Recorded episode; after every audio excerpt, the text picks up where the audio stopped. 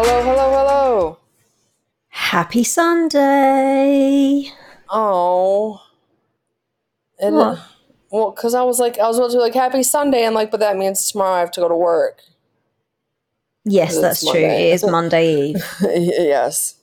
but I won't think about that. Let's. We're doing we're doing something that makes me very happy. We're recording the podcast, so I'll just think about that.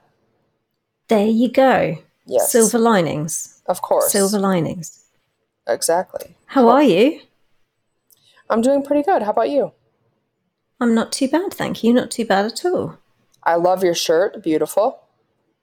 Thank you very much. I am Welcome. currently wearing a oversized sweater in slate grey from the Marina Varsity collection. Thank you for noticing. Yes. So if you're listening, make sure you go to our Station 19 podcast page on Instagram and click the link and go to the stores and get yourself some merch that Melissa has spent so much time on and is amazing. And I cannot wait to purchase some because I love every single piece. Thanks, mate. And I'm stoked. I just um Tiffany always have a chat before we before we hit record. And um Tiffany said, go and check your US store because I think somebody had like a bunch of stuff in their Yeah. cart yesterday. And um and I went and looked and we've already sold a few items and I've already got some money in the bank to send over to Acto Sicilia. So amazing. It's up like 24 hours and we've already got some some cash to send over. So that's Yes. I mean not a lot of cash, but hey, we've got some cash to send Yeah. over um after 24 hours. So I'm so I'm stoked. I'm stoked. No, that's that's amazing. I mean, even selling one item in, tw- in just in 24 hours, I mean, like, because it usually takes time, you know, to get it out there and, get, you know, just get people interested. But I mean, you've already made, like, look at you. You go, girl. I'm, pr- I'm Thanks, proud of you. Yeah, it's awesome. Thank you. I can't wait to get on there. My husband's going to be like, what's going on with our credit card? And be like, mind your business. Mind your business. mind your business. This is, this is about me. So I can't wait to get me some. I think I'm going to get me one of each. Excellent. Yep, for Excellent. sure. Well, there's there's plenty to choose from, and doesn't matter if you're out in the hot hot weather. We've got vests for you. If you you in a more moderate climate, we've got t-shirts for you. And if you are freezing your backside off like we are currently in the UK, there are hoodies and crew neck sweaters for you. So Yeah, so take your pick. Yeah, take your one- pick. get one for each season. Like so I There you have go. one for year round. There you go. Awesome. Display your love for Marina all year round. All year round. Yep. And I love the colors. Like I can't wait till people get on and look at it. I love the color choices. I just I love everything about the designs. You just did so good. You should feel very proud of yourself. Thank you, mate. I'll feel proud if and when we've got like a, a nice wad of cash that we can send over to Stefania's sister's charity, to Daniela's charity. I'd, that'd make me feel good. I know, but I mean the fact that like that just shows how good of a person you are. Like the fact that you put all this work into this, like for like like you're getting. Just so you guys know, like Melissa's getting nothing for this. Like she's giving this all to the charity. So that just speaks volumes to who you are. And so I just think that's amazing. Thanks, mate. Thanks. Yeah, of course. So Can we stop talking about it now? Because I'm gonna get, I'm starting to actually get a little bit damp around the eyes. Don't want to embarrass myself. oh, okay. Let's talk about something else. What do you want to talk about? um, how about the fact that we've got a return date for the show? Yes, we do. I'm surprised that wasn't like what we started with. Yeah, I know. How exciting. What is it? What, March 14th? 14th. It's etched in my mind. 14th Yes. of March, 10 p.m. Woohoo! I am kind of bummed that the time got pushed back because it's like longer to wait each night for it to come on, but it is what it is. Yeah, and I I went on Twitter. I went on Twitter only to post. Um, you know what I'm like. I I only I only use the podcast Twitter basically, and I use it once a week just to post a link Yeah. to say that the new episode is up. But I went on today just to post some pictures of the merch on Twitter, Mhm. and this is why I don't go on Twitter. I got whacked straight away with a tweet that said, "Oh no, shows in a 10 p.m. time slot never do as well. I think this might be the last season of our show." I've seen that too. And it's like, come on. Like, A, a loyal audience will follow it to 10 p.m. Yep. B, a 10 p.m. time slot maybe opens us up to getting us, like I'm a part of it, um, but opens the show up to, to a newer audience because there are the people that don't necessarily watch TV at 8 but are sat down in Yeah. front of the TV at 10. Right. Also, as per Emily Culver's post, she said 10 p.m. is a new sexier time slot because you can say sexier things and do That's sexier things at 10 p.m. That's So true. it's going to maybe change the nature of the show, which again might open it up to a newer audience for whom the 8 p.m. themes were a little bit tame. Mhm. Also, TiVo or whatever the new version of TiVo is, people Yeah. often record things and rewatch them, and we're in the days of streaming. You Yeah. can't watch it live in the UK. You can only stream it on Disney Plus. Right. So it doesn't matter if it's on at one o'clock in the afternoon, eight o'clock in the evening, or one o'clock in the morning over here. No one gives a toss. We stream it. So Right. I, I don't think it's going to damage anything at all. I I heard a lot of I've seen a lot of posts like that like this is the beginning of the end because of the time and blah blah blah and I've seen that too so it's just nobody has time for all that negativity Don't be a neggy Nora. Think of all the positives and think of all these other things that people record things, people stream, and if people love the show, people love the show. People that, j- uh, that are just going to tune in opportunistically aren't, you know, that's going that's not going to kind of make a massive dent in the numbers. right So you might occasionally get, you know, a couple of percentage points bump or loss from people that tune in opportunistically, and that might change hmm as the time slot changes. But nobody that loves Station 19 and watches Station 19 and has done religiously for the past six years is going to go, "Oh, I'm not, I'm not going to watch it now. That's Right, on 10 o'clock. I'm just going to bin it off." Yeah like yeah, seriously I agree 100% like that would be that would make no sense whatsoever um the only You know, a show that's debuting in a 10 p.m. time slot, you might maybe mhm. want to worry about if that's a thing. But Right. but a, a show that's a show that's had a strong audience, and let's face it, an audience that has now outstripped uh, Grey's audience. right Yeah, my cat feels really passionately about this as well. she's Can like, you hear her? she's like you preach mom right? yeah. right See, listen to Willow. Willow knows. Willow- Willow, knows yeah, what, Willow what's knows. up. Yep. So no, I agree. The only thing that bums me about it is like, I just don't want to wait because I want to see it. So like, you know, I guess I should be happy because normally I have to like fight for the TV, but Abraham will be asleep by then, so I don't have to fight for the TV anymore because he'll be he'll be in bed. So that's a positive. There you go. There you go. There's always a positive. You just have to look for it. There is, and like I say, most people stream TV these days anyway, Mhm. and everyone has like a, a. a TiVo hasn't been around for 15 years, has it? I'm so old. I don't know what people use these days, but like a DVR type affair. You know what I mean? Oh yeah, yeah, yeah. Yep. so I don't think it's going to make any difference whatsoever. No, I don't either.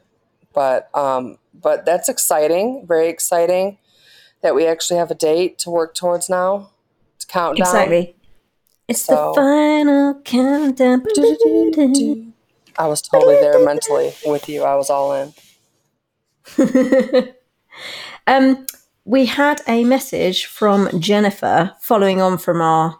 We now have a date for the new season. Mm-hmm. Um, and she said, now that we have a date uh, for the show coming back, um, she wants to know what our predictions are for the show. So Oh, um, okay. hers are that we'll start with Dixon's funeral and end with a pregnancy. So have you got any predictions? Oh, so she's she's got a beginning and an and an end. Yeah. Um, you know, I'm first. I want to say that I'm. I hope that they do the season justice because it's only ten episodes. I really hope they don't just like rush through it and, you know what I mean, just Yeah. make it blah. I was I'm, I've been a little bit like I've heard a lot of people say that they almost wish that we just didn't do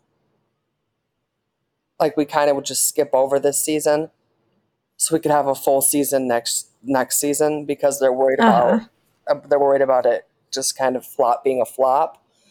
Um, so I, I will say I hope that that doesn't happen. Um, I honestly I don't have any predictions. I just hope that they address the pregnancy in some way, and I hope it's not adoption. Either make it that she's not going to have a baby, make it that they are going to have a, just address it so we can just it's like the one thing everybody's been talking about whether you want the baby or not everybody's talking about it so address it please just give us something I mean, I Um, think they'll have to address it. That's basically been Carina's personality for a year. Is Yeah. I want a baby. It has to be. Just address it. I hope um, that Jack in the in episode one, I want to see Jack um, go to Vic and let her know about Theo. Um, Mhm. Like I want to see that done addressed right away about Theo and Kate. Um, but overall, I'm really pumped to see Andy as captain. I I really am looking forward to seeing how they use her, what kind of captain they make her.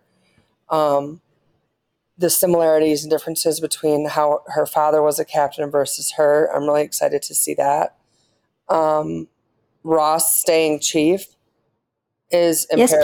please. Yes, exactly, is imperative to me. Um, and do you think Emmett's going to come back for the funeral? Do you think they're going to bring him back just for that?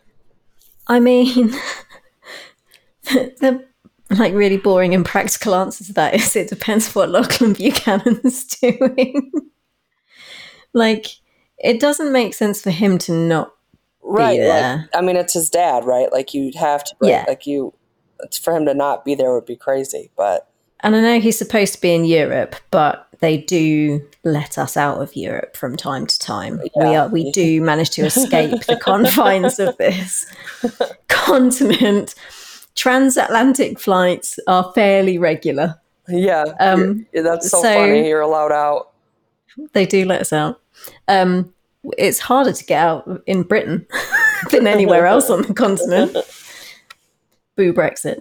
Um, but um, but yeah, I would love to see him back. yeah i think i think that'd be interesting too for sure And it would be really cool to throw a little spanner in the works for Travis and Eli as well. yes i agree like oh yeah i forgot about eli Hmm. How could you? I know. How dare I? Um, it'd be interesting to see um, just the effects of that relationship and things like that. But or even where that relationship is. Period. Even if if um, Emmett doesn't come back, just to see where Travis and Eli are. But um, I have a question. Do you think Andy is going to end up dating the head of the union guy? Oh God, I hope not. I know. I hope not too. Yeah, he did not do it for me. No, me either. But my mom's hoping she uses that as leverage to get him to keep Ross on as chief. I see where she's going with that. I wonder how much um, sway the union has over things like that, though, because would I mean ultimately it would be the mayor's decision, I think, wouldn't it? And maybe the mayor takes the union's Right, opinion maybe into consideration, but right. Yeah. I yeah, think was her thought yeah, process is, is the mayor doesn't want to tick off the union like right away, like the you know make no, yeah, that makes sense. That makes sense. Yeah, I don't know. ma- Maybe she could have his ear without actually using her feminine charms. That would be good if she I agree. if she didn't have to resort to that. Yeah. Yeah. he was he was awful. But then she was attracted to Beckett when he was at his most toxic as well, wasn't she? So Yeah. I'm just wondering if she's got poor taste. In which case, yeah, I'm sure she'll have a go. and there you go. Oh, there you go. Jack was the sweetest guy, wanted the picket fence and wanted all the things, and she couldn't have been more repelled I know. by him. I know. That was that was awful. It was horrendous. And So- yet Beckett's just like, hey, want to come and maybe on my lap? And she's like, yeah, I'm up for that. Yeah. you actually make a really good point. Like Jack was like basically offering her what like every girl would want, right? And she's like, "No, I don't want that. Let's just keep being sex buddies." Yeah. So yeah, that's so maybe, cool. maybe. But well, yeah, we'll see. I don't have any predictions. Um, I don't tend to do predictions. I feel like I spoil it for myself either way. Yeah, Like either either I'm disappointed because I guessed it right, and then I feel like I saw it coming and ruined it for myself, mm, mhm. or I get really invested in an idea, and then I end up disappointed when it doesn't when it transpire. doesn't happen. and yeah. I think, yeah, but it would have been so good if they'd done that. yeah, So for sure.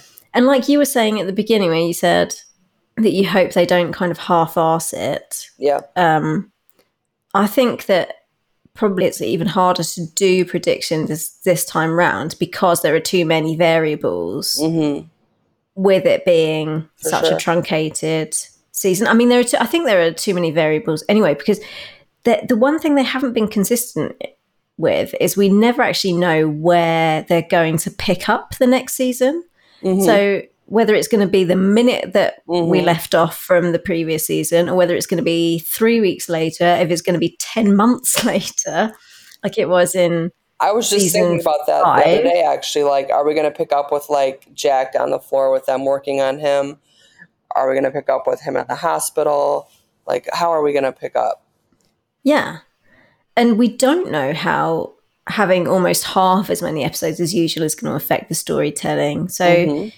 If it's a truncated amount of time, will they just like tell half of the story that they were planning Mm-hmm. to tell, but tell it in a little bit of a rushed way? I don't think so. I think they're too.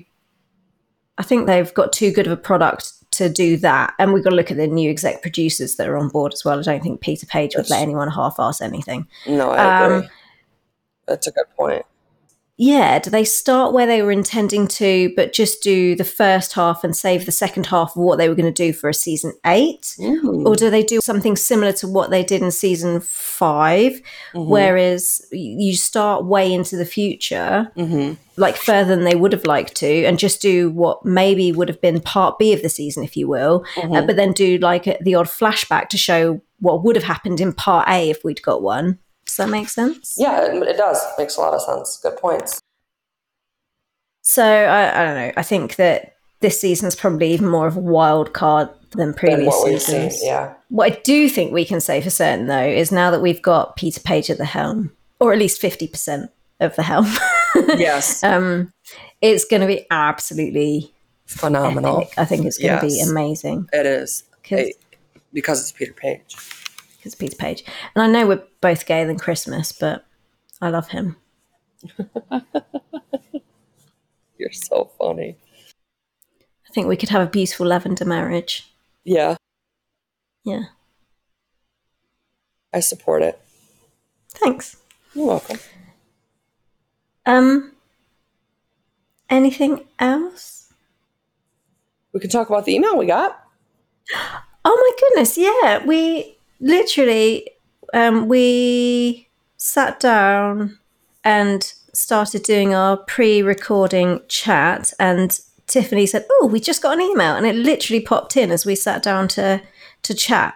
Um it's lovely. It's from Sam who is in Leeds, which is up north from me Okay. up north. Um, I've got some friends from Leeds, Bradford. They're from Bradford.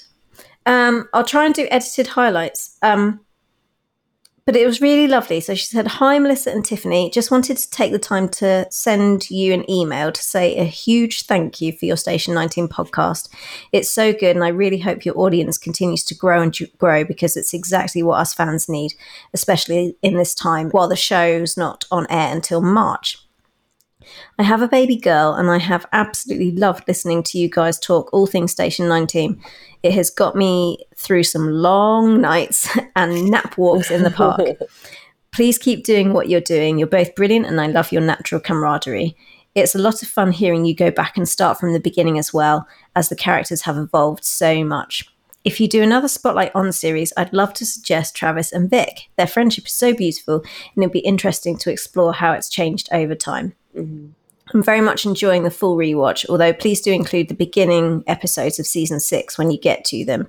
Would love to hear you discuss those Tash and Sully hotel room scenes. Winky face. As would I. as would I. yeah.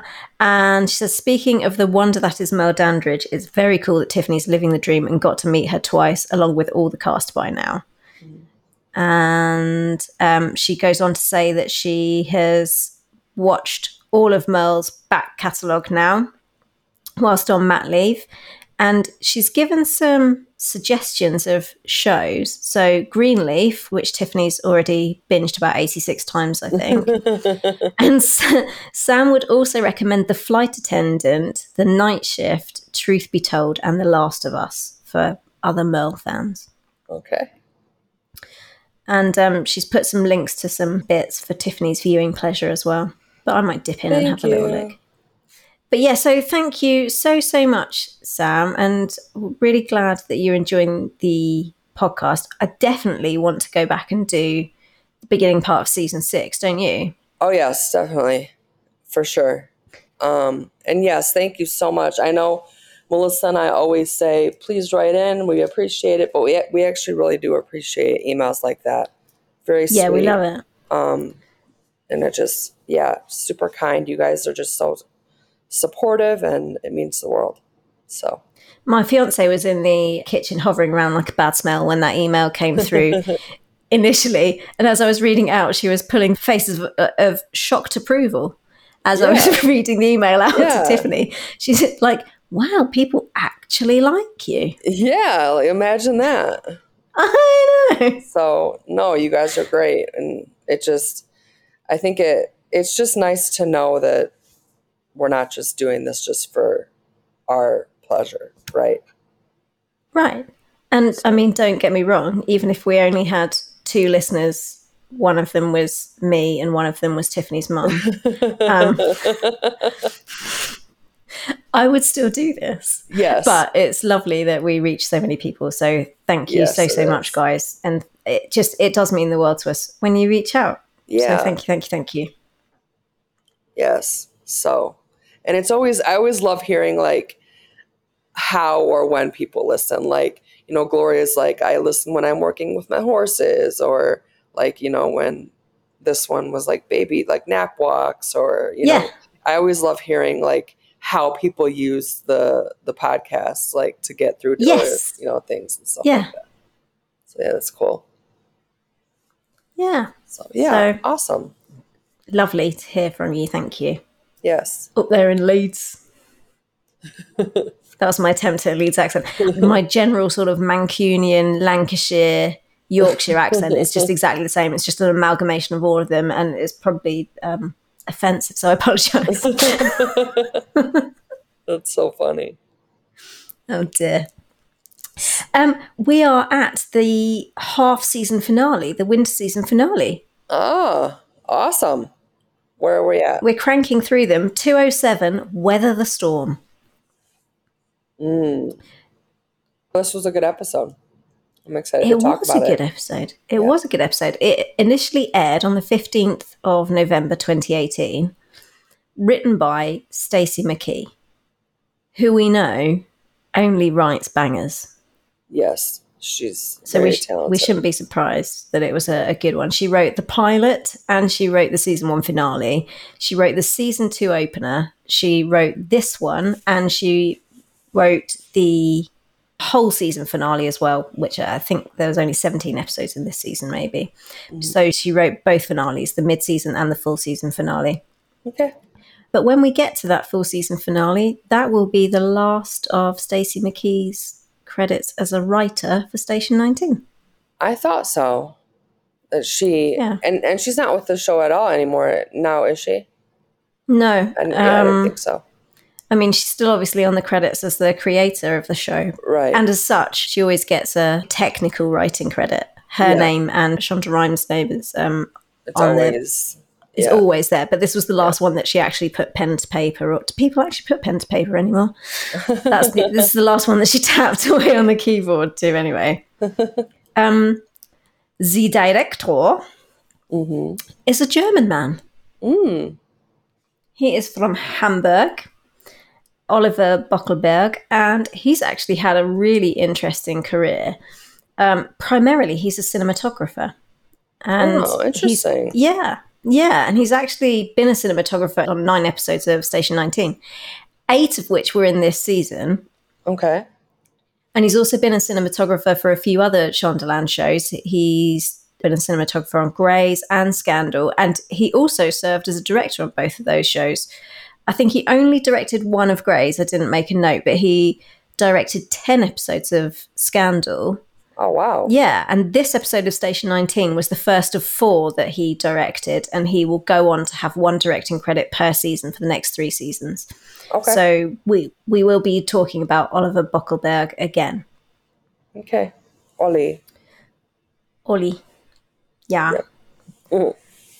So, shall we go on to the main body of the show? Yeah, let's hit it. So, we start this one with a flash forward of Andy and Sullivan in the aid car, mm-hmm. which is shaking in the wind, and they're being told over the radio that all roads to Grace Lone are blocked. Mm-hmm. Andy's got no signal on her mobile phone, and then the aid car radio also gives out before the wind starts to blow the stationary aid car across the road. And then we rewind to five hours earlier. So there are two kind of main things going on in the background of this episode. One is the storm, and the second is Friendsgiving. Yes. So, shall we start with Friendsgiving and then Sure. kind of do all the other bits and bobs? Okay. So, we start with Ben turning up at Miranda's. He wants to reinforce the windows because he says that even though he's not sleeping at the house, he still wants the people inside it to be safe. And things are a bit passive aggressive between them. And she asks him not to wake Tuck up. And he says that he'll hammer the nails into the boards as quietly as possible. And Tiffany's shaking her head. And then, in a slightly more kind and reasonable tone, he says that he'll do Tuck's windows last. At the houseboat, Jack is too tired to even figure out the coffee machine. So Dean steps in in his little pinny, um, his little apron, and starts prepping food, um, moaning about the gathering that's going to be happening on the houseboat. And he says that he's done it for Warren because he's been the sad face emoji.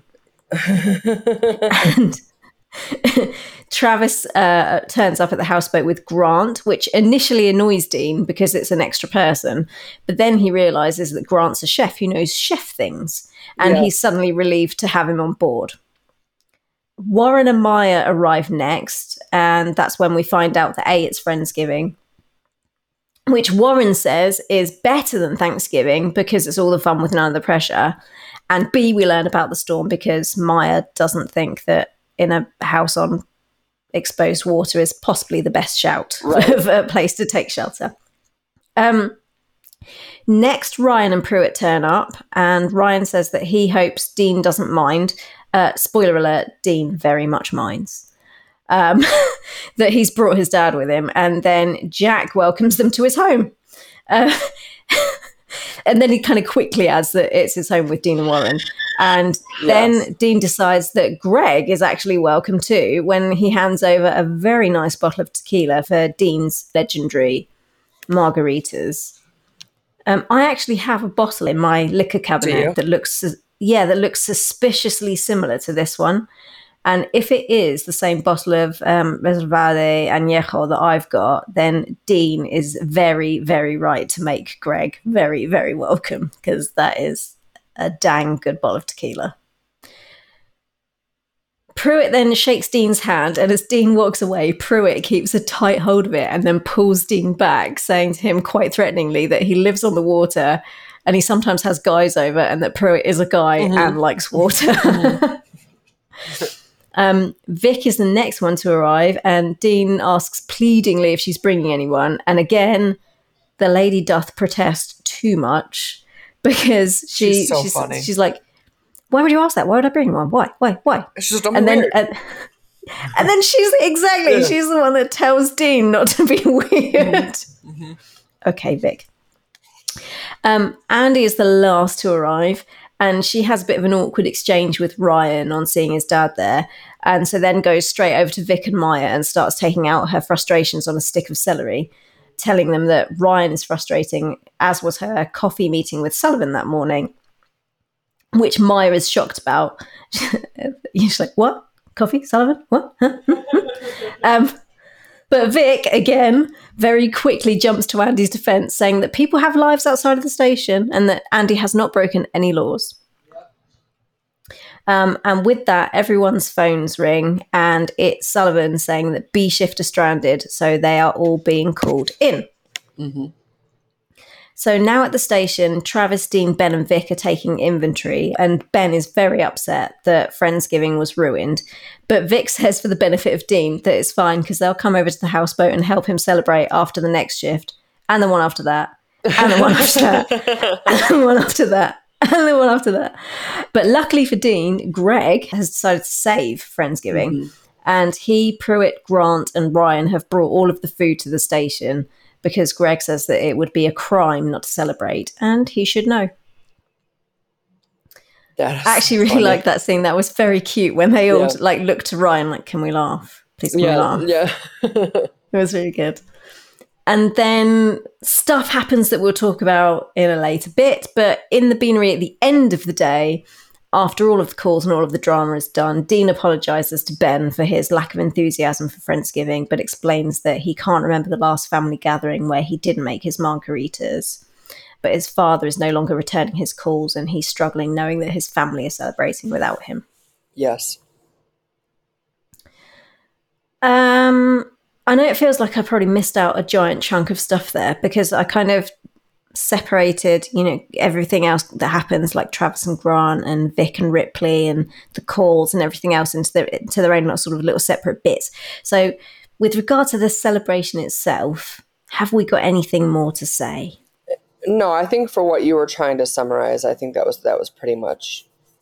Like more will come later when we hit it, but no, I think that was good. So, shall we start with Travis and Grant just to get it out of the way? Yeah, just to get it out because- of the way. Yeah, because honestly, it feels at this point like the writers have been signaling the end of Travis and Grant since before they even started. Yes, And this episode presented reason 856 for those who are counting um, as to why Travis and Grant are a bad fit. So, in the beanery, Greg asks Travis and Grant how long they have been married, which Mhm. causes Travis to almost choke on his food. But because Travis still wears Michael's ring, Greg obviously assumed that he was married Yeah. to Grant. yeah, And then in the engine on the way to a call, Travis asks Warren and Dean's opinion on Grant's reaction to Greg's suggestion that they were married. And everyone agrees that, that Grant was quite emphatic in saying no. Um, and Travis it seems to be trying to convince himself that he doesn't care, saying that it's too early to be married, so it doesn't matter. I loved Travis there when he was like, no, no, no, no, no, no, no, no, no, no, no, no, no, no, no. Yeah. He just pulled that off so well. Yeah. And then Greg was like, Oh, is it a promise ring? Or and he was like, Oh, let's go with that. Yeah, But what is a promise ring? What is that? That sounds like an American thing. I don't think we wear promise rings over here. yeah. It's like you're promising to commit to each other and only each other, but it's not like an engagement ring. Or, yeah, it's like um, they were big when I was in middle school, but they're not really that big anymore over here. Okay. So that's the same as an engagement ring, no? I don't know. But it's I not. it. It's not that serious. Okay. They're kind of pointless, honestly. They are. It was kind of sounding that way, but yeah, they they pretty are, are pretty pointless. okay. Um yeah, so Travis is like trying to tell the guys, he's trying to tell Warren and Dean that it doesn't matter. He's saying it's too early to be married, so it doesn't matter. But before the conversation can go much further, a tree comes crashing through the windscreen of the engine and it saves us all from the further flogging of a very dead horse. Um, not loving it. Um, then after the incident, back in the beanery, Travis is glad to be back and smelling what Grant says might be his masterpiece meal. Um, Travis asks Grant if he's okay with what Greg said earlier, and Grant says it's a non issue for him because he never saw himself as the marrying type before moving on and then talking about the stuffing. But Travis doesn't appear to have moved on so quickly, and he seems a bit sort of taken aback or Yeah. disappointed or Yeah. something about this statement. Mhm. Did I hit all the main Travis and Grant points? Yes. The 12 no's was the biggest part. Yeah. Um, what would you like to say about Travis and Grant at this point? I think they just need to they just need to pull a plug, man. I mean, it's just come on. yep. It's just dragging on so much, is. isn't it? It is, and it's not at this point it's not adding anything. It's not no, it's really it's just except annoyance and it's they just need to end it. That's it. Oh, I'm really glad it's not just me. But it also just seems really, I don't understand it. Because I, I go from thinking, well, Travis is just making mountains out of molehills, Mm. out of things. And then I'm like not really understanding why he's so upset about things that are happening in the relationship. And like, I'm Mhm. wondering why he hasn't ended it yet. hmm And like, their whole thing is like, he didn't really want to go out with Grant in the first place. And he said it was because of the nature of his job and what that would mean for another person. But then he agreed to go out with him anyway. Right. And then he said he wanted to take it super slow. And then he immediately, almost immediately, decided that he didn't want to take it slow. right. And on Grant's end, despite convincing Travis that he was absolutely fine with going out of a firefighter because it was just one day at a time and they weren't married yet and all the stuff, as soon as Travis got hurt, he went into panic mode. And now he's like all clingy and Yeah. didn't want Travis to go back to work. And then because of Travis's injury occurring so early in the relationship, they missed out on all the like the spiciness and went straight to the unsexy sponge bath. But then for whatever reason, they've like really struggled to get their sex life back on track. And so then Travis was stressing out about that. And now that appears to be on the up. Uh, pardon the expression. Um, wait. Um, but, but now Travis seems to be like. I know. Sorry, I apologize. Um, but now, like, Travis is having pause of thought about Grant's disinterest in marriage, despite all the problems that have gone before, and him telling Warren and Miller that it's too early to think about marriage, and the fact that he's still wearing his late husband's wedding ring. Like, Yeah. it's just, it's all. Uh, everything just feels really disjointed, and I'm just a bit bored of it all, which is a shame because I really love Travis, but yeah. this this relationship and all of its like myriad problems are just a snooze fest for me at this point and he just clearly should not be with grant. Yeah, I agree. anyway i'm, I'm finished agree. being grumpy now. Good thank you. It's not just me then. I, f- I felt like i was being like ultra cynical and i was like it's fine because tiffany's going to put me back on track but it's not. It's it, it's just crap in it No, it's just they're. I don't know. I never really thought that they were a good. f- I don't, they just never really had that chemistry for me, honestly. And so it's just been. No. I don't know, this awkward relationship that I feel like was just a filler, and just not a big fan of. So I'm ready for it to be over. no me too shall we talk about your favorite pairing of ryan and greg You're so cute. Again, I'm trying to get out early doors for you so that we can move I on can to tell. better things. I can tell. So, um, as we know, Greg has joined Ryan for Friendsgiving on the houseboat, but Ryan disappears. He's excused himself basically, and Pruitt manages to track him down in a bedroom Yeah. where he's looking at a federal arrest warrant sent to the whole of Seattle PD from the FBI, who've tracked his dad from Florida. And he confides in Pruitt that this was supposed to be the first holiday together with his dad in a very long time, and now he doesn't really know what he's supposed to do. Like, is he supposed to Mhm. arrest him or like? Right. Right. But Pruitt, God bless his heart, turns the phone screen off and says he hasn't heard a thing and Ryan hasn't seen a thing because he's off duty and signal spotty due to the storm, and so he should just go back to the party and enjoy the holiday with his dad. And then when Andy turns up, Ryan tells her that Greg was telling the truth about why he didn't turn up to the cafe. And he seems to be kind of taking Greg's side in the whole Andy Greg contretemps from last week because he says he doesn't Mhm. want to get into what he heard Andy say Right. to Greg right now. Right. Then, when Friendsgiving moves to the station, Pruitt and Greg reminisce about a storm way back when, and Pruitt's kind of remembering having to board up Greg's windows. Greg's remembering having to clear some branches for Pruitt because he'd been called off to work. And Pruitt says, Well, look, we've remembered things very differently, but let's settle our differences over a game of cards. And Pruitt tries to encourage Ryan to join in because he's just not really present, is he? Because he's kind of so worried about Yeah. The arrest like, "Oh, warrant. Yep. And then eventually, uh, after Ryan does yet another disappearing act, Greg tracks him down to the barn, and Ryan finally tells Greg about the warrant of his arrest. And he tells his dad that he basically has a choice of two evils either arrest him or let him go, no questions asked. But if he does let him go, that means that they can never see each other again. Right. It was tough. I mean, you've had some strong feelings about Ryan and Greg, and particularly like the writing of their scenes. What do you think about their interactions in this episode? This episode I thought was fair. Um, I I didn't think that it was. I didn't think it was boring. Usually, that's my biggest complaint is I think it's boring. You get Or- bored. Yeah, I get bored. It's like snooze fest. Um, but I didn't think this one was. I I liked seeing um, Ryan's emotions about it because it shows that he still cares, even if he doesn't think he does. Yeah, Um, and I liked seeing his dad's kind of selflessness about it. Kind of like, Yeah. you know, you know what, that you have to do this. This is something you have to do.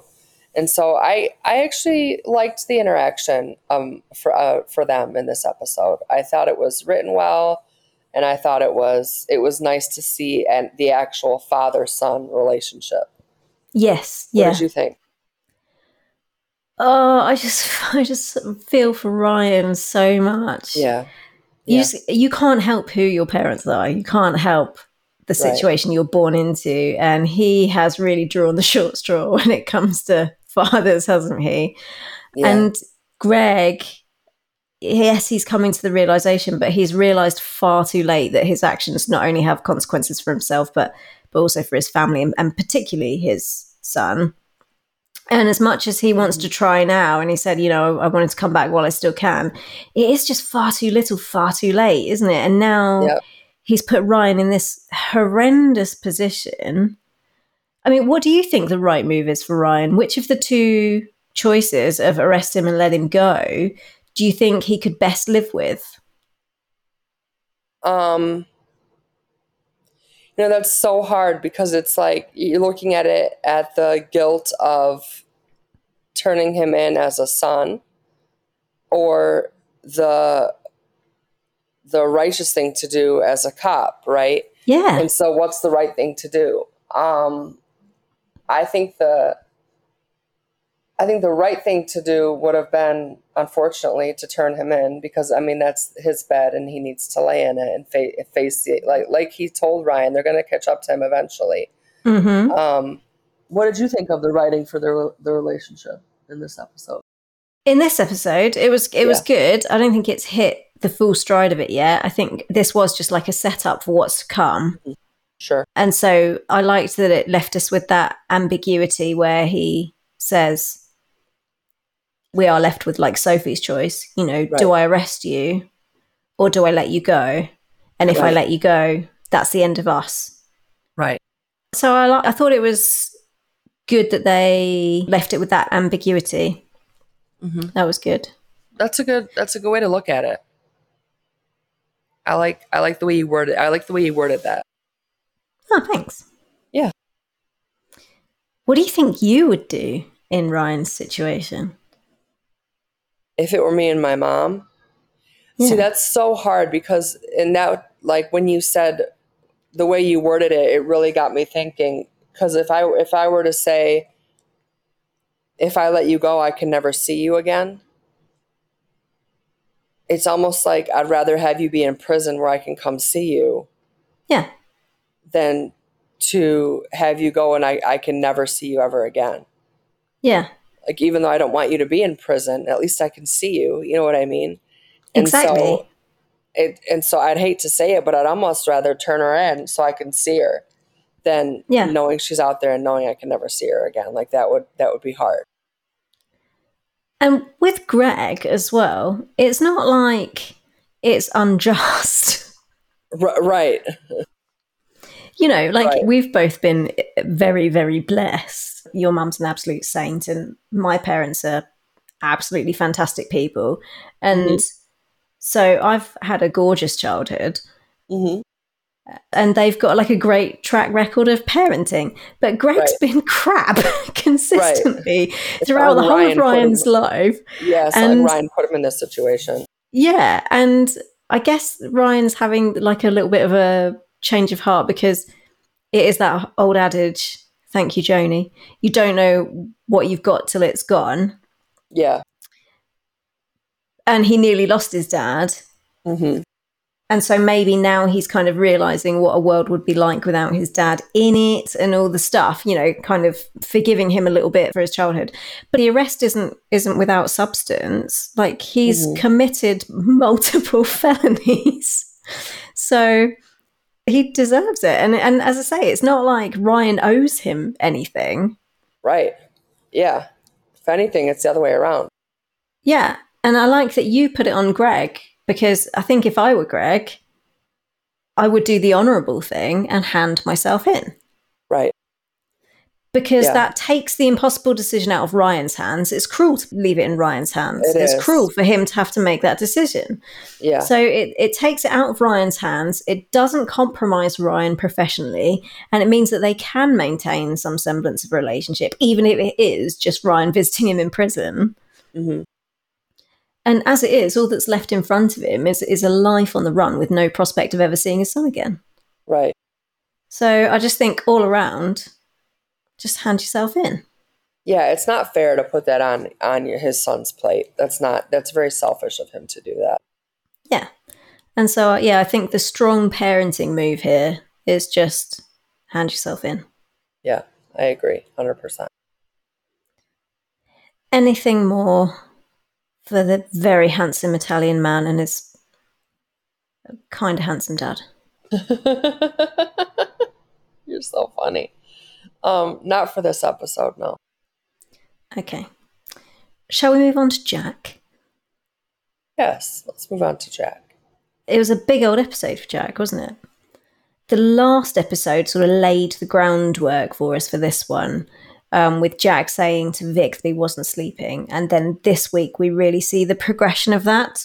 hmm So on the houseboat, we'd seen him so tired that he couldn't figure out how to make himself a coffee, even.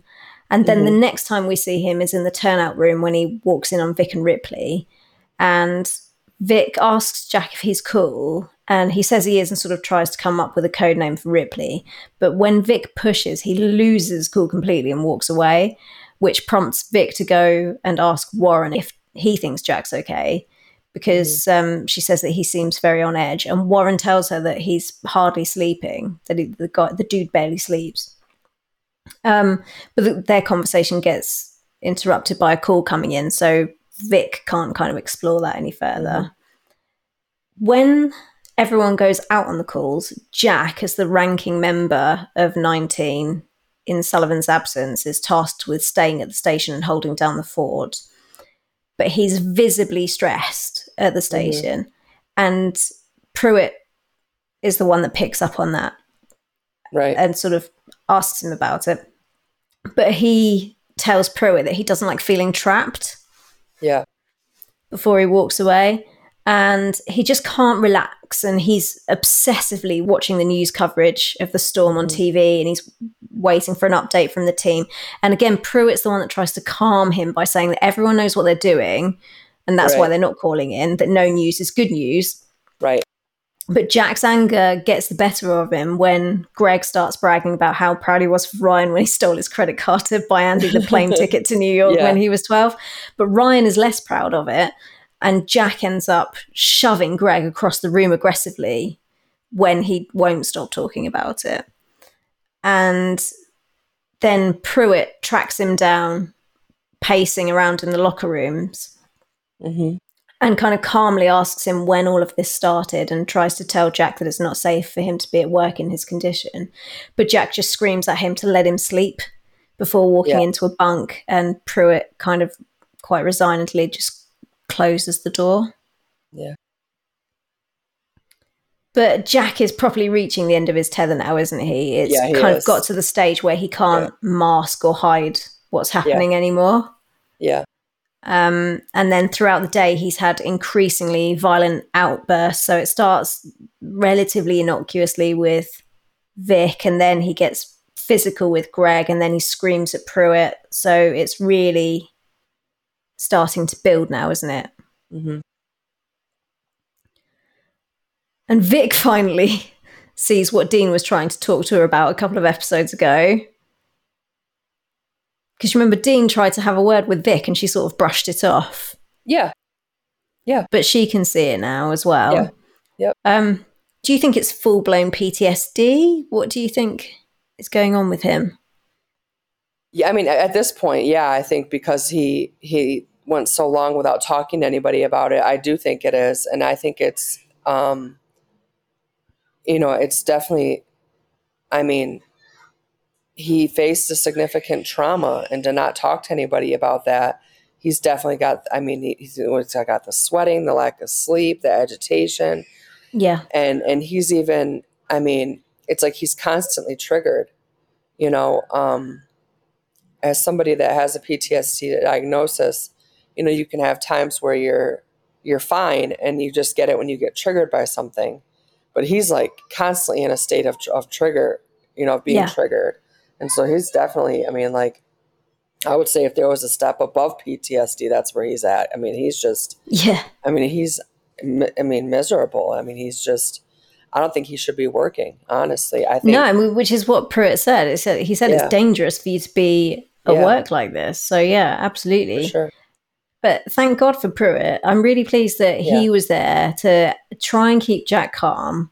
Yeah. And also the fact that, and I genuinely can't remember how this plays out, but Pruitt being the kind of man he is, I'm fairly confident that Pruitt will be instrumental in getting Jack the help. I don't, I don't think that he will let it fester.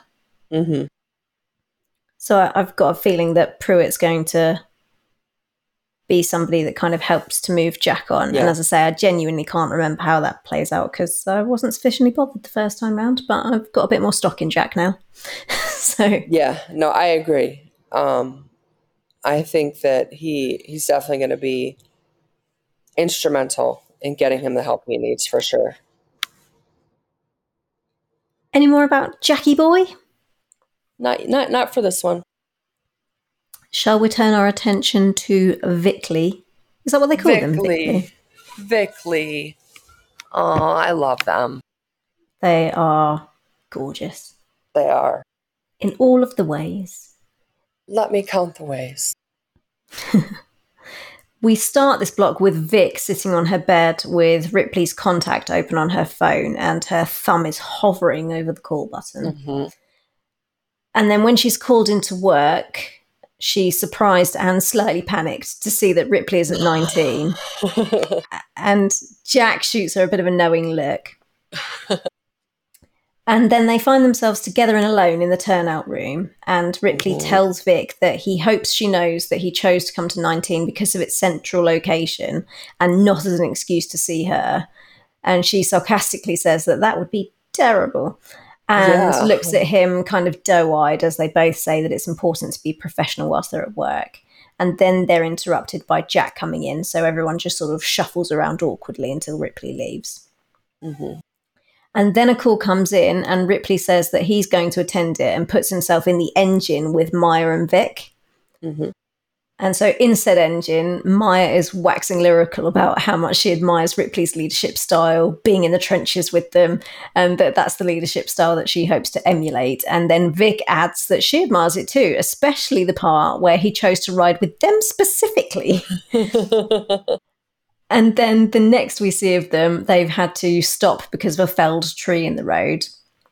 And Ripley delegates tasks to everyone, sending Maya, Travis, Dean, and Ben onto the incident location, whilst he and Vic wield chainsaws to dispatch of the tree that's in the road, making sure that they tell each other just how professional their enjoyment of the chainsaw teamwork is. that was so funny, that part. that was funny.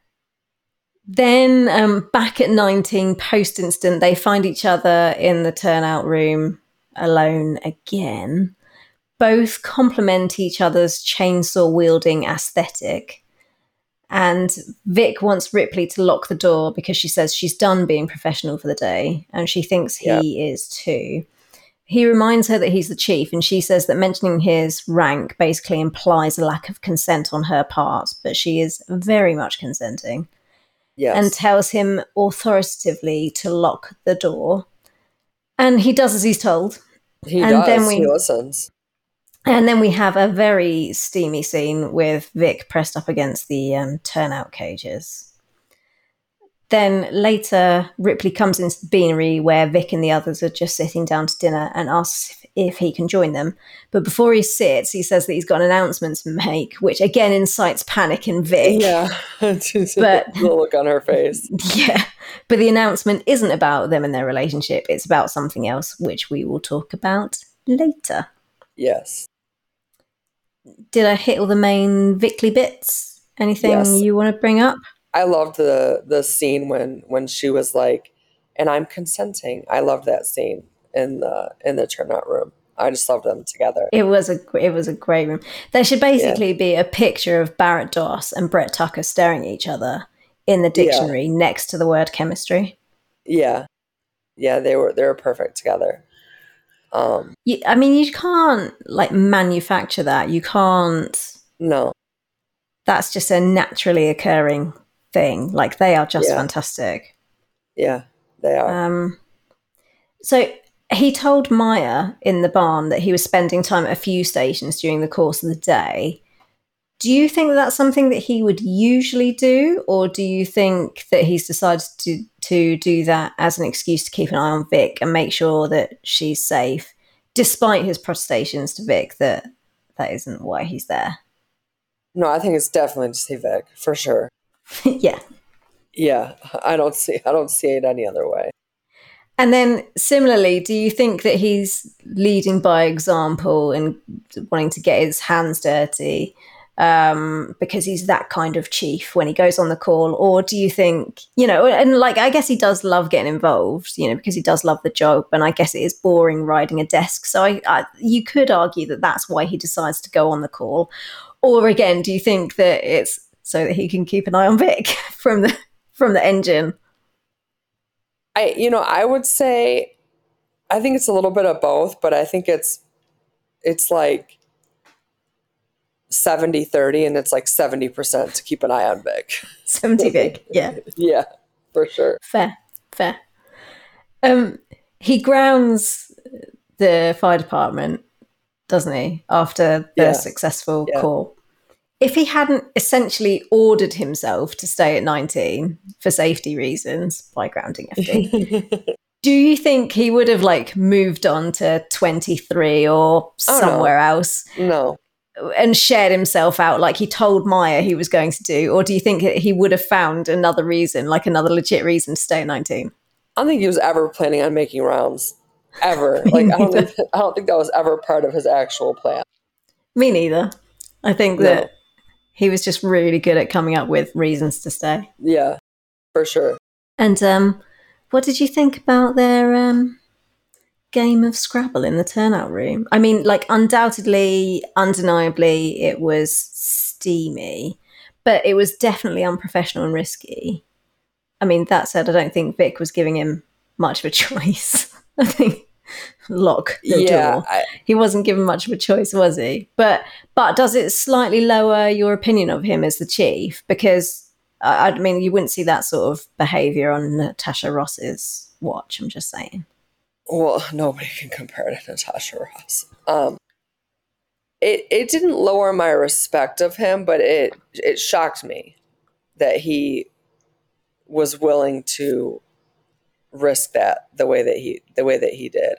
It was Um, super risky. It it was, and that really shocked me. Um, but I mean, it's Barrett Doss. I I mean, can you blame the guy? I mean, anyone would have jumped to attention with that look in her eye. Lock the Yeah. door. Yes, ma'am. Yeah. Yes. Okay. um, but I I don't I I can't really I don't remember like thinking, you know, like that my view of him changed. I just remember being shocked that he did that. Yeah. That he like actually did it. Because when he walks to the door, you don't right away, you don't know right away that he's actually going to lock it. Like he he could have just opened the door and, and walked out like at that point. You know what I mean? Yeah. But when he actually locks it and turns around, you're like, oh, okay then. I guess that's where we're going with this. So it it definitely shocked me for sure. Yeah. Anything more for Vic and Ripley? No, No. they're just cute. They're so cute. Um, shall we move on to the incidents? Yes. Okay. So, as we know, uh, the team's been called away from Friendsgiving. Both Ripley and Sullivan are waiting for them when they all file into the barn. Sullivan says he wants to go over some rules, and Andy jumps straight in and says that they know storm protocols. oh, come on, Andy. Um, but Ripley backs Sullivan up and says that a quick review never hurts. And then he gives them all some instructions about packing extra everything, taking care of themselves, blah, blah, blah. That's when he tells Maya that he's going to be there for a chunk of the day. Maya seems rattled by Ripley being there because she says that she, She has does. her interview with him later that week. But Andy says that today should be the perfect opportunity to show Ripley what she's got. hmm Then an aid car call comes in, which Ripley delegates to Jack and Maya, but Sullivan says that as the captain, he should be the first one out. And Andy tells Maya that she should stay near Ripley so she can impress him, so she goes with Sullivan instead. And then Ripley, as we know, attends the next call with the rest of 19, Mm. apart from Jack, who's staying in the station. Mm. Um, so, despite the fact that I actually think that the call that Ripley and Co go on was Ripley better and and more dramatic than Andy and Sullivan's call, just for flow, shall we start with Ripley, Vic, Maya, and those Yes. guys? Cool. Yeah. Okay. So we shall call that incident one. Um, so How creative. I know. All my creative juice is gone. It went into the shirts, and now I'm now I'm drained. It went into Incident one is the best that I can come up with. I love it. So, so again, as we already know, Ripley, Vic, and Maya are in one engine, and they, I guess, must be traveling behind the other engine that contains Travis, Dean, and Ben. Uh-huh. because on their way to the incident, a tree comes crashing through the windscreen of the boys only engine. So that's why I'm guessing that one must have been in the front. But now both engines are stuck because there's no getting around the tree. So Ripley splits the team into two groups with everyone but Vic taking supplies to the rescue location on foot, whilst he and Vic flirt and work on taking the tree apart with chainsaws, which we've already visited. hmm So, if we follow Maya and co, they reach the victim who is on his driveway in his car, which is now under a tree. and his wife says that she would quite like them to get her husband out as quickly as they can and uninjured so that she can then kill him. um, because he's disappeared into the car for some peace and quiet. And he'd actually been stuck under the tree for two hours before he even tried to call for help. And then his mother comes out and starts bickering with his wife, and they're talking to him as a go between. And then we start to understand why he would rather be stuck under a tree in his car on his driveway than in the house. Then and the yep. Yeah. Then Dean, I want to be alone, Greta Garbo Miller empathizes with the man in the car, saying that his driveway is Dean's Margarita station. And then Warren kind of gets a bit grumpy with Dean, saying, Well, so you basically ditch your family all day, kind of thing. And Dean says, No, no, no. He removes himself from all of the complications and that everyone is happy to see the guy that brings a drink. And that's kind Yeah. of just his way of coping. Yeah. Um, with that, uh, the wife brings the guy trapped in the car a snack plate at his mother's insistence because she says that his mother appears to think that it's her job to dote on everybody in the house, including him, who is a grown ass man who should be getting his own snacks. I actually did think that was quite funny when she was like, You can get your own snacks. And he was like, Well, not right now, I can't. Yeah. divorce papers. That's what you'd be getting for Christmas, mate, from Yep. me. But um, they start having an argument about his mother moving in because the mother has apparently invited herself to do so in order to help with the babies. But the wife says that she doesn't actually help, she just criticizes their parenting. yep. Um, but her husband has not uninvited his mother. And uh, then we hear the mother, mother in law, whoever, Ruth. Her name's Ruth. Let's go with Ruth. We hear Ruth over the baby monitor undermining their parenting techniques. And so the wife goes in to take over. And as she does, she trips over a wire, the wire for their festoon lights causing a spark, which then sets fire to the house. And this leaves Maya, who's taken charge of the scene, with three problems to solve because they need to evacuate the house, they need to extricate the guy from the car, and, and now they need to put the fire out with just the four of them and the equipment that they were able to carry from the engines. So they've got no water, no oxygen. So that's not very useful. um, Travis runs into the house and manages to rescue the wife slash mother. Warren finds the grandmother Ruth cradling the twins, and she implores Warren to take the babies and says she'll be fine. And Warren mm-hmm. says, "Come, you know, follow me." Yeah. And he explodes out of the house with the babies in his arms, but she hasn't followed him. Ruth hasn't followed him. So he takes a huge breath and runs back in to save Ruth with no breathing equipment. But they end up trapped in an upstairs bedroom because the fire kind of engulfs them and they've got no exit. Um, Yeah. But then we hear the sirens blare, and Maya calls to Warren over the radio to hang on because they have bottles and they're coming for him. So Ripley and Vic have driven up in the engine, hence the sirens blaring. And we see Ripley anxiously staring at the door before Warren comes out, followed by Maya and Vic carrying a limp Ruth. And the husband slash son calls out to ask his mum if she's okay, to which his wife, in, in an exasperated tone, has now done a, a she's done a full 180 on her opinion of her mother-in-law, and she says to her husband, "No, of course she's not okay," and tells him not to aggravate Ruth because she's in a fragile state. That, that scene Um, was so funny. It was funny. Maya tells everyone that their job is not over and gives them all their orders, as well as congratulating Warren, despite Ripley, the chief of the whole fire department, being right there. Right. Um, but he doesn't seem to mind at all, and he kind of smiles at Maya's kind of taking charge, and he calls dispatch with an update and says to ground Seattle FD until further notice.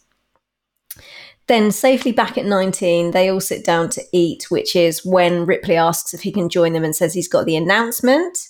Yep. And then he tells everyone that although it is not yet official, based on everything that they've done together during the course of the day, he intends to promote Maya to lieutenant. hmm However, their celebrations are short lived because he follows this up with the fact that an opening has come up in 23 and he's going to start the transfer ASAP. Then Maya leaves a voicemail with Andy to say that she has some news for her and she asks her where she is. So, Yeah. where is Andy? Where is she? Question Where could she possibly be? Where could she possibly be? So, I don't have a great deal to say about the victims or anything. There wasn't much depth to any of the characters or interactions in this one. It, like it had some funny lines, but I don't feel like they wanted us to focus on the victims or that the victims were there to teach us anything. I think that that our focus was drawn to Maya's leadership and maybe Warren's bravery slash stupidity slash cavalier attitude towards his own life. um, but I do feel like it was mainly kind of like, look what Maya can do. This Yeah. scene. Yeah. I don't know what your feelings are about that. No, I agree. There wasn't there wasn't too much to say about it, honestly. I mean, it wasn't that long of an incident. It wasn't that there wasn't too much. I mean, it there was some comedic relief with with the the wife and how she switched from the mother-in-law, you know, to the you know, give her space. She has smoke severe smoke inhalation, like repeating what Yeah. they were you know were saying. But I mean, that was it. It wasn't there wasn't too much to say about it, honestly and um i mean that's pretty much all i got for that incident for incident one Yeah. I love that Maya just instinctively took point and that the others instinctively just took her lead, no questions asked. Yeah. Ripley didn't say, you guys go on foot to the incident and Maya's in charge. It, it Right. was just, it, she just literally instinctively took charge and nobody seemed to be upset with that situation. I mean, like Dean and Travis, technically, just by virtue of longevity, I think Tr- Dean and Travis have seniority over her, mm-hmm. But everyone just automatically falls in line behind her. right. Right. So, and that speaks that speaks volumes to the respect that they have for her too and her leadership sure. skills, because that's a Yeah. skill in and of itself. I mean, you can be fantastic at the job, but have no at the practicalities of the job, but have no people skills. But the Mm-hmm. Fact that everyone just kind of just like mm, Maya's in charge, cool, and and just and doesn't question it, it kind of says a lot. Mm-hmm. Yeah. And I mean, does she smash it or does she smash it? right no i agree that that was very well done and for her part too And then again, when Ripley makes the announcement that she's been made lieutenant, Mm-hmm. you don't see one doubting face. Everyone's just completely overjoyed. So they clearly all think that it's the right call, that it's well the, the right decision all, to promote they her. all switched to being sad too at the thought of exactly. As her, soon as he right? says, as soon as he Yeah. says, "Off you trundle to 23," just Yeah. i- immediately everyone, not only Ben, Everyone. is the Yeah. sad face emoji. yeah and so that speaks to as well to maya so um Yeah. a lot of respect for maya in this episode Which is what we like to see. Um, anything else about that, or shall we move on to incident two? no i think incident one is i think i don't think there's much more to say about incident one Okay. So on to incident two. Andy's day with Sullivan did not start at 19 because she had met him outside a, a coffee truck for their chat.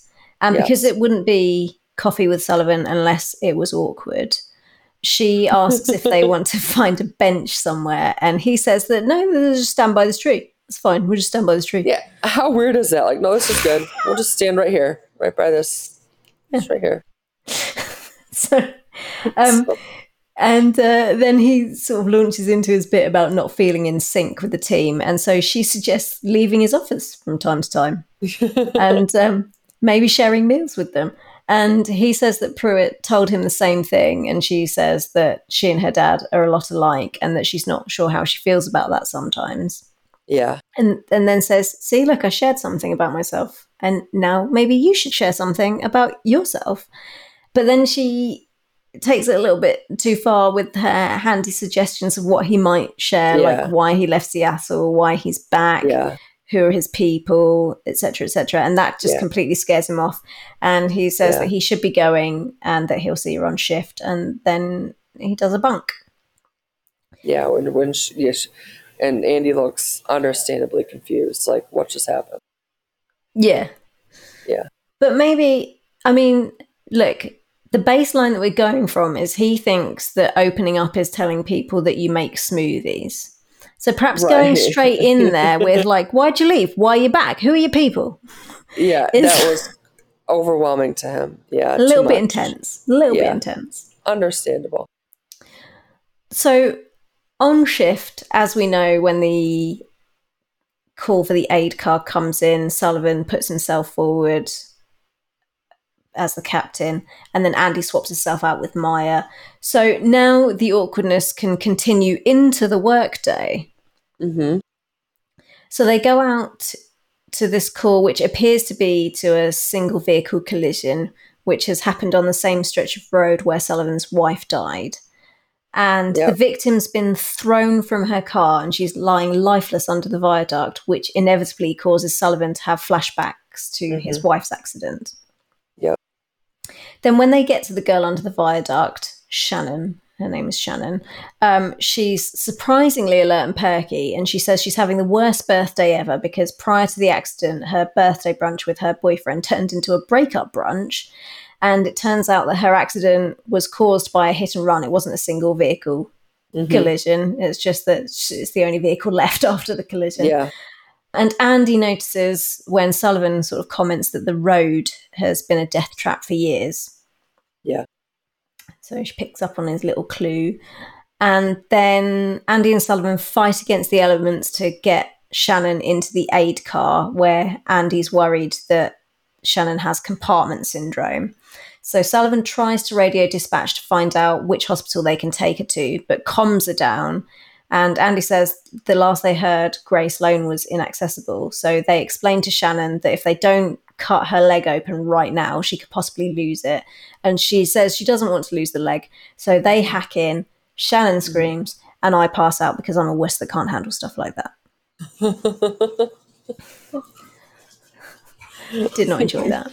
Your wording Um, is just so funny. To, they hack in. And then I keel over. Yeah. Um, Andy and Sullivan decide to wait for the all clear before transporting the now stable Shannon. But Andy's starving, so she passes Sullivan a protein bar and takes one for herself. I'm hungry now. I saw you eating potato salad, and now we're talking about protein bars. Focus, Melissa. I love potato salad. It was it was my mom's German potato salad. It's so good. Oh, did she put like cornichons in it and stuff? hmm Oh man, Yeah, love German potato salad. I'll have her make some when you come. When you come you. visit, you're welcome. Thank you. I would just like literally eat. I Mhm. don't even need anything with potato salad. No, Julia's I like, don't either. Julia's like, do you want something on the side of that? I'm like, no, I'm good. No, just give me a bowl of potato salad. I just need a spoon and to be alone. Um, I need me. alone time. I need alone Yeah. time with this potato salad. Yeah. Um, yes, but Andy and Sullivan are, are eating rather boring protein bars, and then Andy jokes that they're they're kind of sharing a meal together. Yeah, their first Um, meal. And it seems like it's a little bit of an icebreaker because Sullivan then confides in her that he never used to be as closed off as he is now, but something Mhm. bad happened to him, happened to his Mhm. person right there on that street, and that Yeah. she didn't fare as well as Shannon is faring. Yeah. And he says that he thought enough time had passed and that he didn't know that coming back to Seattle would be this hard. Yeah. And because it's TV and conversations always are interrupted, um, their conversation is interrupted um, by uh, the radio signal coming back just long enough for dispatch to tell them that they're basically stranded. yes. And with that, the wind starts to blow the aid car across the road. Yes. And um, after we hear Maya leave that voicemail for Andy asking her where she is, we flash to the aid car's last location where we see tyre marks stretching across the road and disappearing off the edge. And we pan to see the aid car on its side at the bottom of a ravine. Yep. Dun, dun, Dun, dun. dun. Ah, who did it at the same time? That made me happy. I liked seeing Sullivan open up to Andy. Um, Yeah. I thought the scene was was very well done. I liked. Um, I don't know. I just kind of liked the vulnerability they started to show in Sullivan in that in the aid car. Um, yes. it really was nice to see and i think andy appreciated it as well um, because she's always been pretty you know vulnerable and so to get finally get that in return and to give a greater understanding, right, for even us to get an understanding of Yeah. Sullivan. It kind of took that that villain off of him a little bit because before he's Yes. just been this villain, and um, and it kind of surprised me when when he asked her what she would what she would do, and she said, "Forget dispatch, let's just go." It kind of surprised me that he agreed because when it would come time for to look for them, they don't know where they last were. You know what I No. mean? Because they Yeah. left their spot. So that Yeah. I remember thinking, "Wow, I'm actually surprised that he agreed with." He with took Andy's on that advice. Yeah. Yeah. Oh, and I remember being really surprised by that. What did you think of that scene? Well, like you said, like it was great to see him being vulnerable. Mm-hmm. And I wonder how prepared he was to open up. Mm-hmm. Because I mean, at the point that he does open up, they've obviously been through a bit already trying to Mhm. trying to save this girl. And I think it would have been interesting to know how it would have gone if Andy hadn't gone straight in there with the big questions. Like if he would have been right. ready at that point to open up to her. Um, right. and if she really did scare him off or if he was looking for an excuse to run hmm That's true. and it's only kind of because they were in this like really intense situation that he actually did open up hmm um oh my god the one bit that i wanted to talk to you about was in the barn when he said that he wanted to go over some protocols why did she have to immediately back chat him and say they know what to do in storms why can't she help herself I know she can't. She's she's not able. It's just it's just not Andy. And she just has no impulse control. Yeah, we know what to do in storms. Yeah, Ripley is right there. I know. She just She's like the kid that always got sent out of the classroom in school. yeah. She just she can't help herself. It's just she's just got nothing. She just can't. She's got no filter, no self control. No. She's just Um, got nothing. Do you think when she offered to swap with Maya, do you think that was a completely selfless act on Andy's part? Or do you think that she wanted to, secretly to be in close confines with Sullivan? I would say 50-50 on that one. For sure. I think I think she I mean because they've been there's been a little bit of spice there for a while now. Yeah. Um and so I think she wanted to get a little bit close with him, but I also I guess I at least hope that she was being a good friend and wanted Oh, to give definite friend Maya points. I think definite Yeah. friend points because she had already said to Maya, you know what, don't freak out about Ripley being here. Like, think of it as an Yeah. opportunity.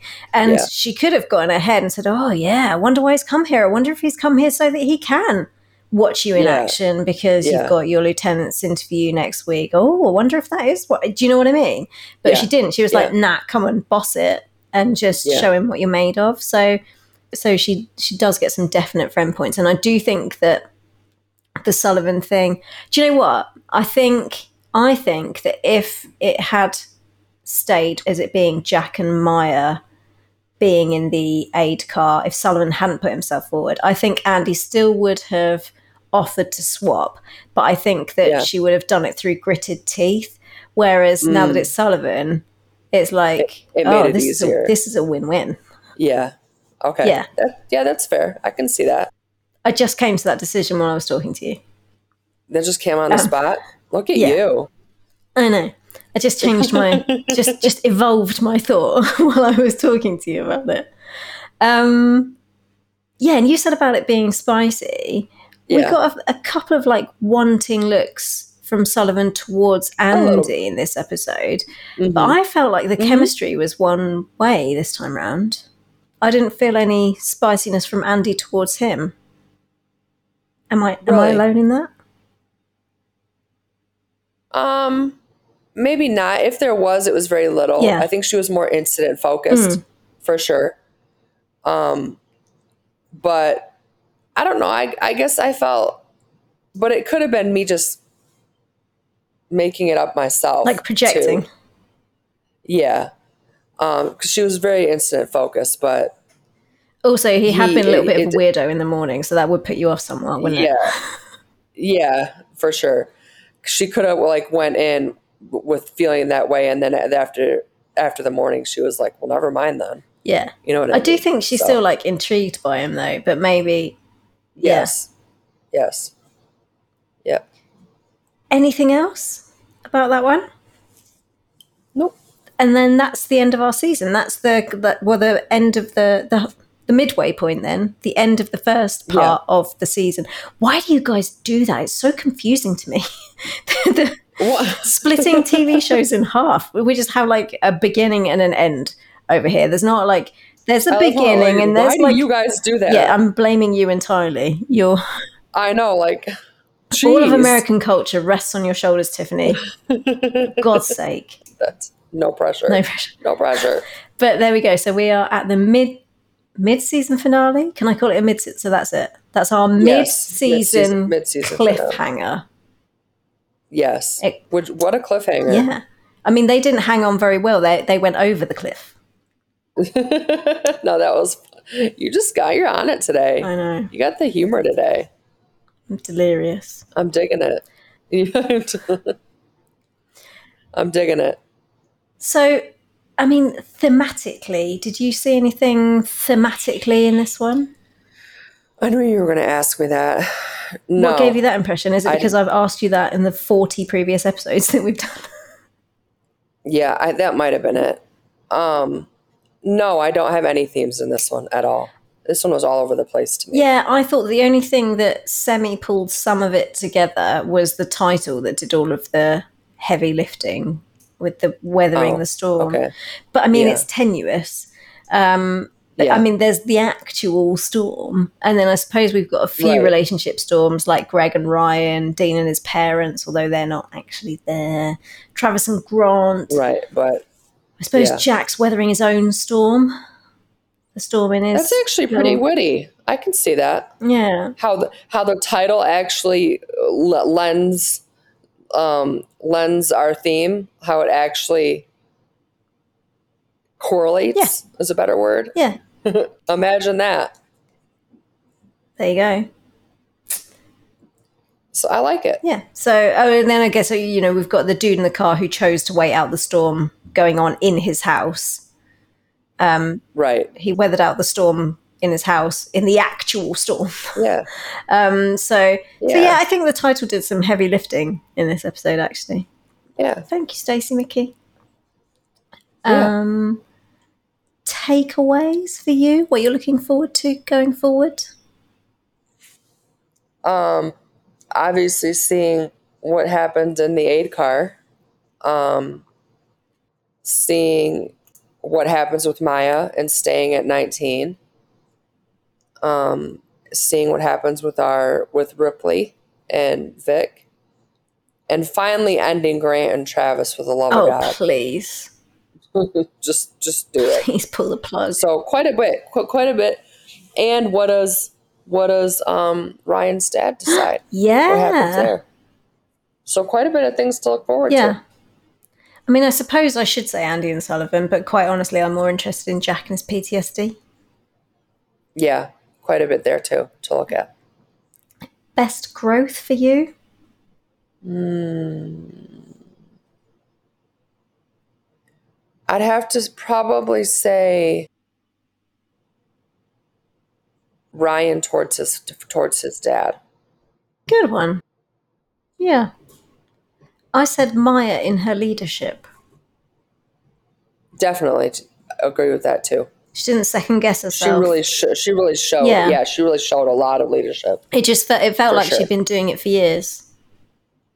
Uh, yeah, yeah, she did. Like, I, It was like second. yeah, I don't think that if you showed some of those scenes, apart from that she had the wrong color hat on, I think if you'd shown some of those scenes and said that they were delete, deleted scenes from season four, where she was obviously Yeah. like a bit more of a seasoned captain, Mm, I don't think anyone would have disputed that apart from Yeah. the wrong colored hat. It just felt very like natural for her to just be like, right, Warren, this, da, da, da. like Yeah, good point. Yeah, good point. best scene for you. Um, gosh, that's hard because it's like, do I want to pick the spicy scene in the turnout room with Vic and Ripley, or do I want to pick like I picked the spicy scene. Did you? Okay. Yeah. Like because there's different scenes for different reasons like different Yeah. or like the aid car where where um sullivan and andy had their finally had a vulnerability you know what i mean like which one do you want to pick and obviously you pick the spice I'd pick the spice. Which one do you want to pick? I think i'm gonna i think i'll go with the aid car with the sullivan finally opening up to andy Yeah, yeah, that was nice. Yeah.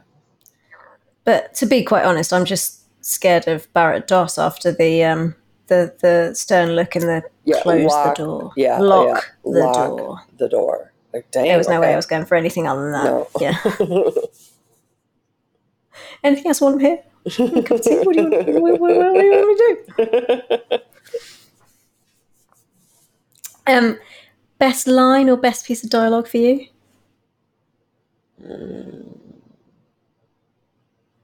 Gosh, that's tough. Probably. I'm going to use comedic relief when Andy was like, hey, it's like we're sharing a meal together. I'm going to pick that one to be funny. Okay. Um, I liked the whole chainsaw scene with Oh, yeah. Vic and Ripley saying professionally approximately 32 times. Yeah. Professionally, I'm professionally enjoying professionally looking at you, professionally wielding the professional chainsaw in this professional setting. Yeah. That I liked funny. that one. Who was your MVP of this episode? Hmm. I'm going to pick Boris. Oh, left of field choice, and I like it. Yeah. How about you? Well, I struggled. Usually, I know straight away who who I'm going to choose because for me, there's almost always a standout character or, a, or a standout performance, Mhm. and this time, almost everyone had a real moment to shine. Everyone had. I thought everyone had a shining moment. But if pushed, I'm going to go with Barrett Doss. Oh, okay. I could see that for sure. it's again because she does she had like range so Yeah. she had the comedy of the don't be weird like why would i bring anyone don't be weird what are you talking about Yeah, that was funny. and then all the you know professionally stuff with the Yeah. chainsaw but Yeah. also which we don't see a lot of a lot of with vic we see barrett doss doing funny beautifully yeah. we often see her doing not as often as I would like, but I don't want Vic to be miserable, so maybe it's the right amount. But we also see her doing dramatic beautifully. hmm We don't normally see the spicy. No, we don't. You're right. But that look that she shot him Yeah. when she was saying, "I am, d- I am done with being professional, and I think you are done too," and lock that damn door. like it's just like paradise. like, jeez. Yeah. Reel it Good lord. Yeah. so um, so yeah, so I, so that if if pushed, I will go with Barrett just because we saw something from her that we don't often see. Okay. Most gifable moment for you? Um, probably Travis with the no, no, no, no, no, no, no, no, no, no, no, no, no, no, no. That was good. That was good. That was good. How about you? Um, maybe just because it's relatable, I went with one of Dean's many faces of exasperation when people keep turning up at the houseboat, Oh, okay. I I or maybe, or maybe Pruitt when he pulls him back like his arms are bungee. Yeah. Yeah. Um, that was quite good too. Okay. that's us done. That's us done. And next week we are taking a break again from our breakdowns, aren't we? And we're doing the much anticipated Lost storyline episode slash episodes. I say We that are. because the last spotlight episode that we did turned into three. Yeah. so I don't know how how long this one's going to take us. That's the thing we don't know until we dive in, do we? But Yep. yeah, so as I say, it remains to be seen whether it's like a one and done or if I have to stretch it out over a few episodes. But we've already had some listener feedback about things they'd like us to include on the list. And guys, you still actually have a few days to get your ideas in. So Yeah, get in touch sure. either on our socials or on our email, which I think is podcast.station19 at gmail.com. Mhm. So let us know if you've noticed anything that the writers started and didn't finish. Yeah, for sure. Yeah, even if you think we we may we might have it, still message us because we might not have it. yeah, exactly. And we'd So- rather have too many ideas than too Yeah. few. Yeah, So yeah, so so do get in touch and and let us know. And Yes. I will let you get on with your Sunday, my lovely. you too. Thank you. Thank you. And it was it was a pleasure to see your face. It was a pleasure as always. It was this one was fun. This one was fun to record, so I had a good time. Yeah. It was a it was you. a good episode. It was. Thank you.